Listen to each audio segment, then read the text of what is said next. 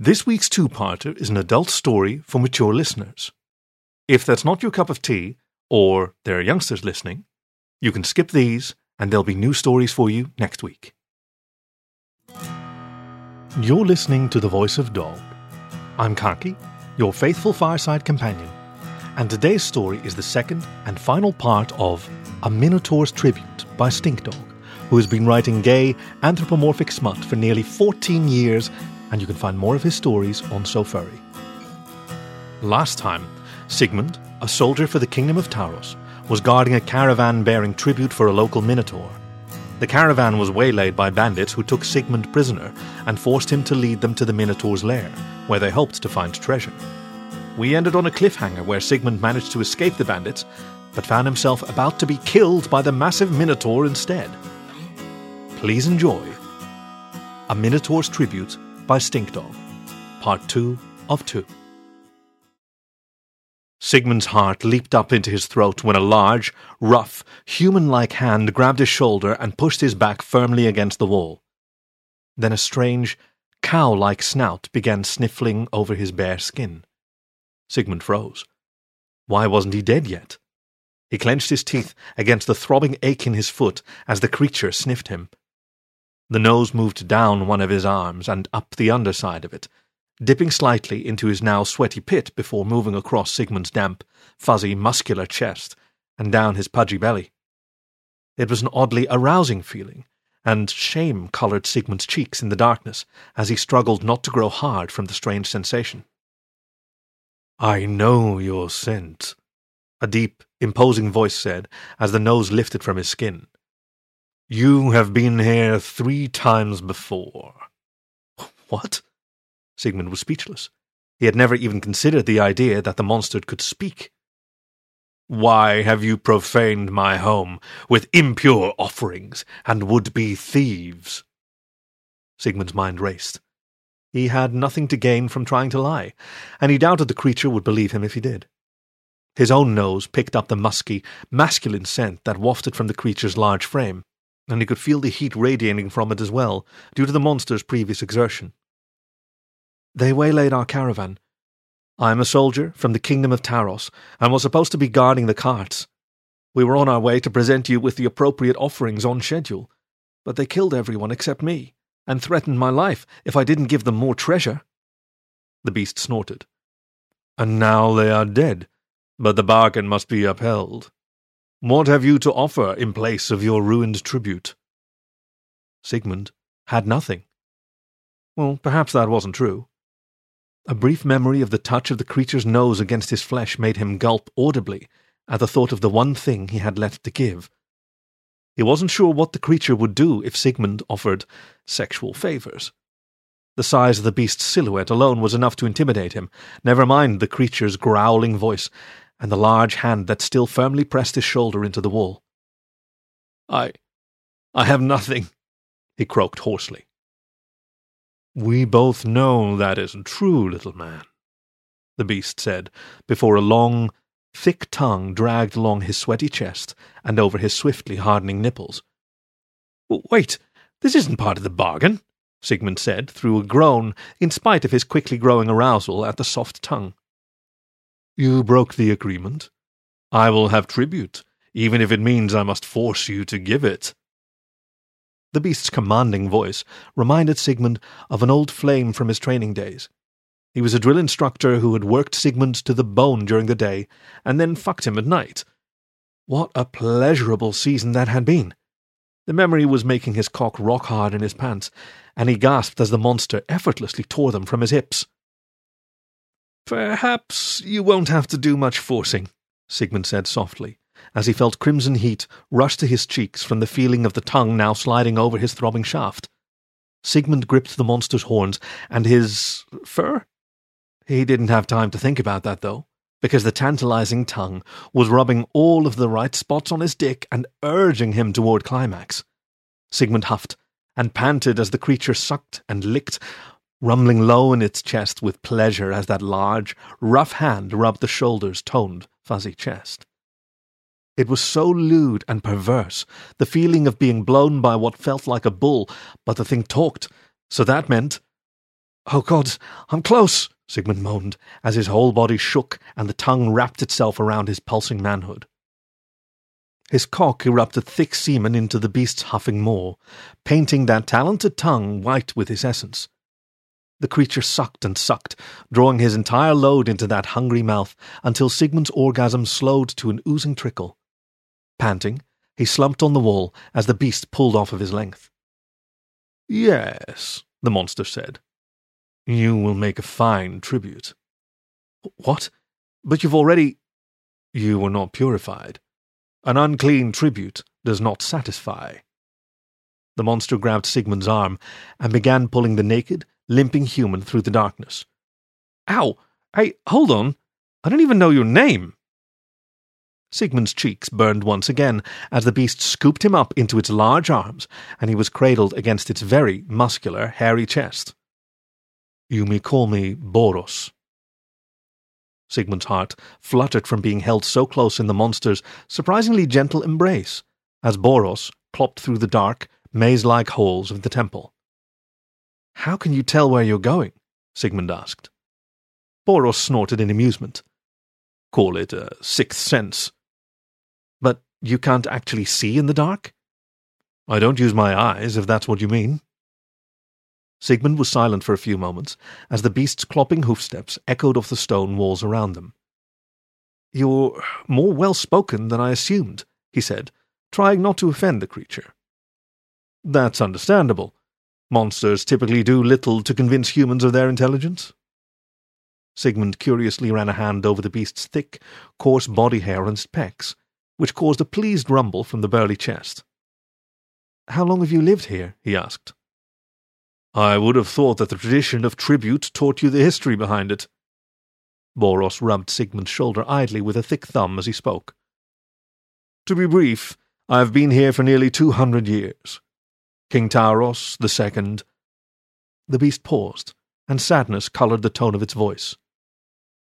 Sorry, I wasn't intending to bring up bad memories, Sigmund said. Boros chuckled dryly. No, it's fine. The king was indebted to me, so in exchange for my protection of the nearby border crossing, the tribute tradition was created to guard against would-be monster slayers. It is only natural that rumors would spread, I just didn't realize that they would overtake the truth completely. Boros turned a corner, and Sigmund could see a dim light down the hallway ahead.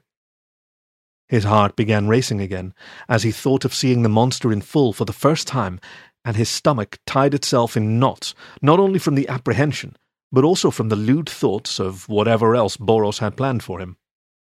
The light became brighter, and Sigmund looked up as Boros's face was finally revealed a brown furred snout, thick like a bull's, and with a wide brown nose that twitched in the damp air of the stone hallway. They passed a pair of carved marble pillars and torches placed on either wall, which caused Boros's golden eyes to sparkle in the flickering firelight. Two scar lines split his right eyebrow diagonally, and another broke the fur just barely to the left of his left eye. His flat ears stuck out from the sides of his head just below his impressive, ivory coloured, curved horns, and the bull man had a dark brown mane of sorts, though it was wild and unruly about the chin and cheeks, like a human beard. Below his neck, the fur disappeared, and a normal human body continued, though it was much larger than a human could ever be. Sigmund guessed that Boros was probably eight or nine feet tall, coarse body hair covered the beast's pecs and continued down past where Sigmund was being cradled in those massive and equally hairy arms. Boros stopped abruptly, jolting Sigmund from his admiration of the beast's masculine form and causing him to look around at where he'd been taken. The room was surprisingly well furnished. Taros II had certainly seen that Boros was well taken care of. The stone floor had a large, square carpet in the centre, depicting the Taros royal crest in red and gold. Several bookshelves sat about the room near an immense bed, as well as near the wall where they had entered, shelves stacked with corked mason jars full of food and herbs. There was also a comfortable looking armchair near a stone fireplace, which was set into the left hand wall. The only other exit to the room, aside from the large wooden door they had come through, was another doorway on the right hand wall. Boros carried Sigmund through it, and into a smaller room that held a lavatory and a large brass washing basin. Boros set Sigmund down in the basin and picked up a sizable brass kettle from the floor nearby. Need I remind you of what will happen should you attempt to escape? Boros asked, the menace returning to his voice. Sigmund shook his head. The sickening crunch of the bandit's neck breaking in the beast's bare hands still rang in his memory. Boros nodded and then smiled kindly at him before leaving the room. Sigmund craned his neck to watch the large bull man through the doorway as he placed the kettle on a hook above the fire. The soldier saw that Boros had a pudgy belly despite the thick muscles on his arms, shoulders, back, and chest. Sigmund guessed that the tribute kept the bull man more than well fed. Boros's chest hair turned into a coarse trail that flowed over his gut and down under the waist of a pair of leather shorts that hugged the beast's crotch, hips, and ass, like Sigmund found himself wanting to. Boros's legs were normal except for the brown fur that returned halfway down his shins and ended in a pair of black hooves. Sigmund's cock twitched as he watched Boros's striking figure disappear behind the doorframe as he moved to the shelves full of jars. Sigmund sat in the tub as he heard Boros clopping about in the other room. The sound of a grinding mortar and pestle also reached his ears, and he clutched his knees to his chest, unsure of what to do with himself while he waited. Did Boros plan to keep him here forever? Sigmund knew nothing of the beast's customs, aside from the tribute, and while the prospect of sex with the beast was a tantalizing one, he didn't exactly want to be held captive for the rest of his life. Boros returned with a steaming kettle and a bowl from which a delicious smell wafted. I hope this isn't too hot, Boros said as he poured some of the water into a small puddle at the other end of the tub. Sigmund tested it with a foot. That that's actually perfect. Thank you. Boros nodded and began filling the tub with the steaming water. Sigmund stretched out in the water, letting it peel the grime from his tired body. When the kettle ran out, Boros left the room again, leaving Sigmund only half submerged. It wasn't long before the bullman returned with another full kettle and filled the tub the rest of the way. Boros placed the kettle on the floor and then kneeled next to the basin, sprinkling the contents of the bowl over Sigmund as he did. He dipped one of his large hands into the water and poured some of it over Sigmund's head. The soldier had to admit that being washed by the beast was very erotic, and he couldn't help the stiffness that returned to his groin. The pain in his foot evaporated, and he floated contentedly in the warmth as Boros massaged the herbal mixture into his skin and tired muscles. Rinse, Boros commanded. Sigmund closed his eyes and slipped under the water. He heard the plug at the other end of the basin being pulled while he was submerged, and the water slowly drained away. Boros held a wool towel for him as he climbed out of the tub, and the Minotaur wrapped him up in it with a vigorous rubbing. Boros's nose sniffed around Sigmund's chest and shoulders as the towel dried him, and Sigmund began to feel slightly bolder. Why did you spare me? he asked. Is it only for your tribute? Boros chuckled. In truth, your scent is familiar. You remind me of the way King Taros II smelled. And the two of you were lovers, I presume, Sigmund said.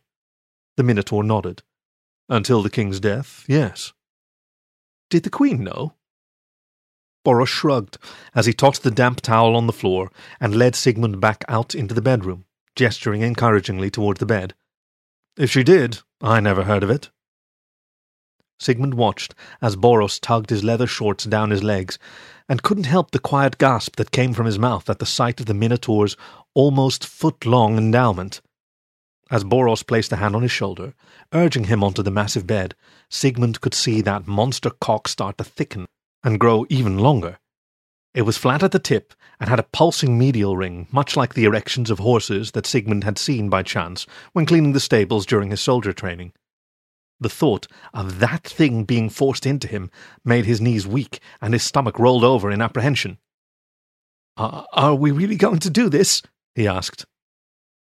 Get on the bed, Boros commanded in that authoritative tone. Sigmund gulped and slowly crawled up onto the animal skin bed covers.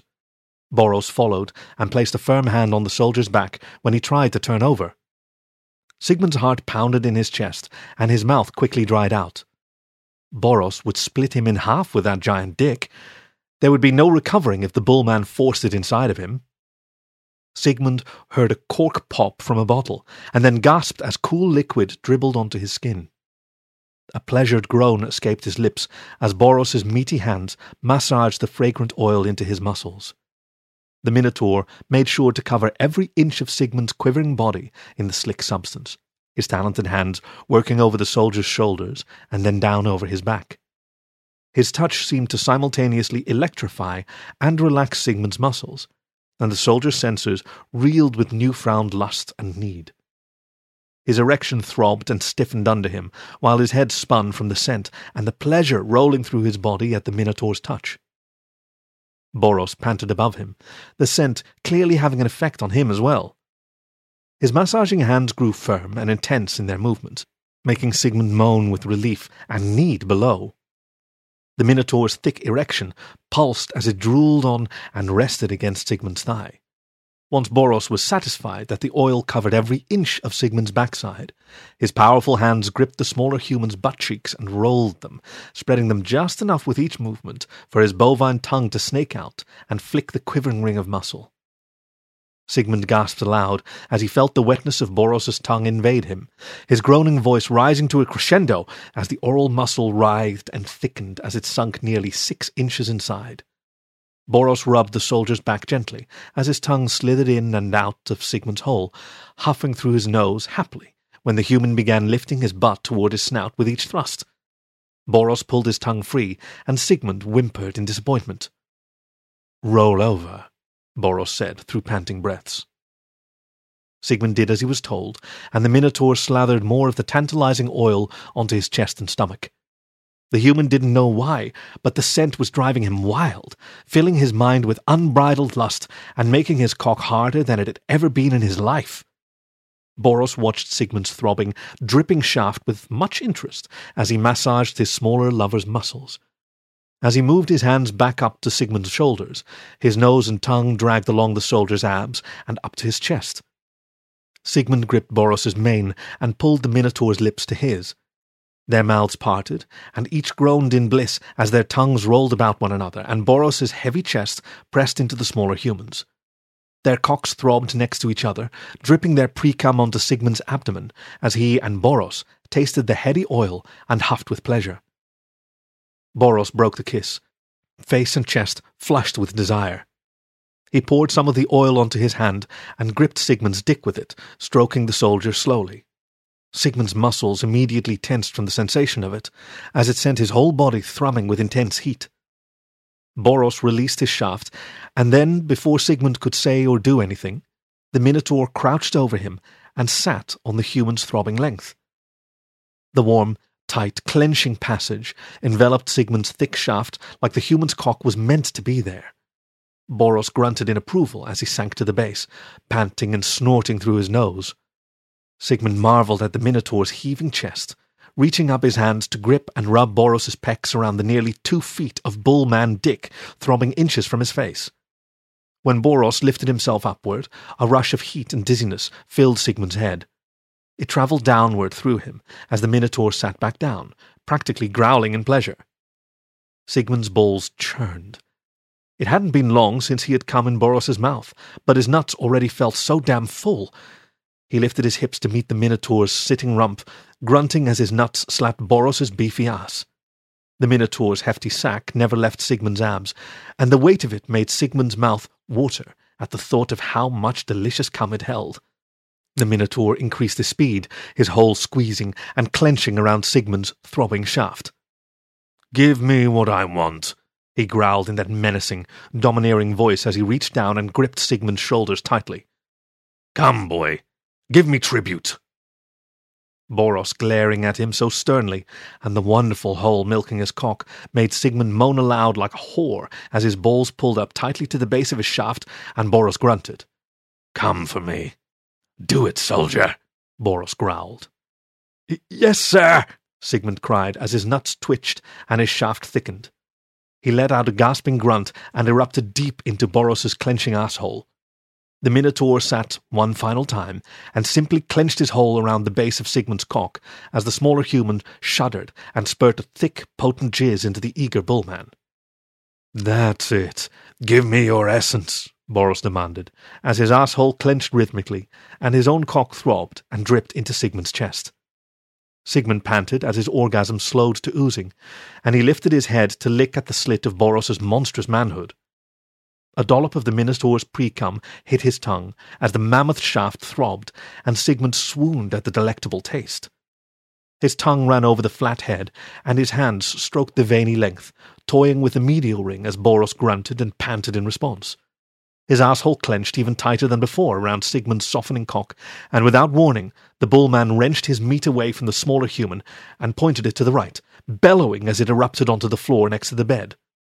Sigmund watched in awe as seventeen powerful spurts of Minotaur semen splattered onto the stone, much of it landing several feet away.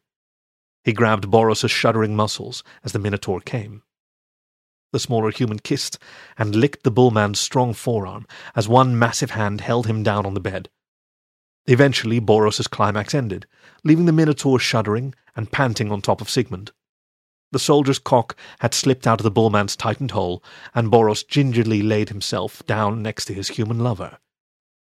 Sigmund sighed as he basked in the afterglow and Boros placed a large, hairy arm over him possessively. Forgive my eagerness, the Minotaur said. I haven't had relief in a very long time. Sigmund idly rubbed Boros's pudgy belly. I could tell. He turned his head to look into the larger monster's eyes and noticed that they were surprisingly human despite being set in such an animal face. What happens now? Boros smiled at him. You are free to go. The agreement has been satisfied. So, that's it then? Sigmund was unable to hide the indignation in his voice. You'll just use me like a dildo and then kick me out with not so much as a farewell, huh? Boros was clearly taken aback. His ears folded backwards on his head in shame, and his face turned into a piteous mask of regret and bashfulness. I. Would you like to return some day? His voice had become quiet and timid, in stark contrast to his formerly aggressive attitude. Sigmund couldn't help but find it endearing. A grin crept along the soldier's face. Believe me, I hope to return many times before the next pilgrimage. This was the second and final part of A Minotaur's Tribute by Stinkdog, read for you by Khaki, your faithful fireside companion. As always, you can find more stories on the web at thevoice.dog or find the show wherever you get your podcasts. Thank you for listening to The Voice of Dog.